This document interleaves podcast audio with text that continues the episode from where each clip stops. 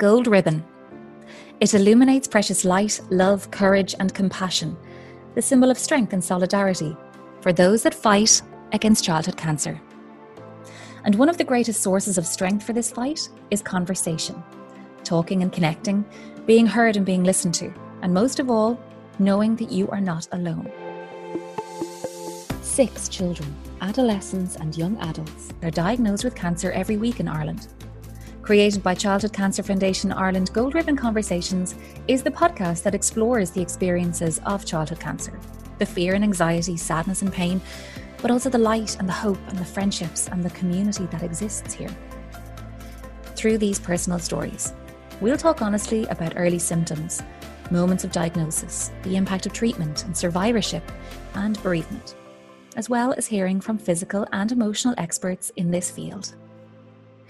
My name is Sinead O'Moore, and it is my privilege to bring you these five episodes on behalf of Childhood Cancer Foundation Ireland, a charity founded by and led by parents of children with cancer.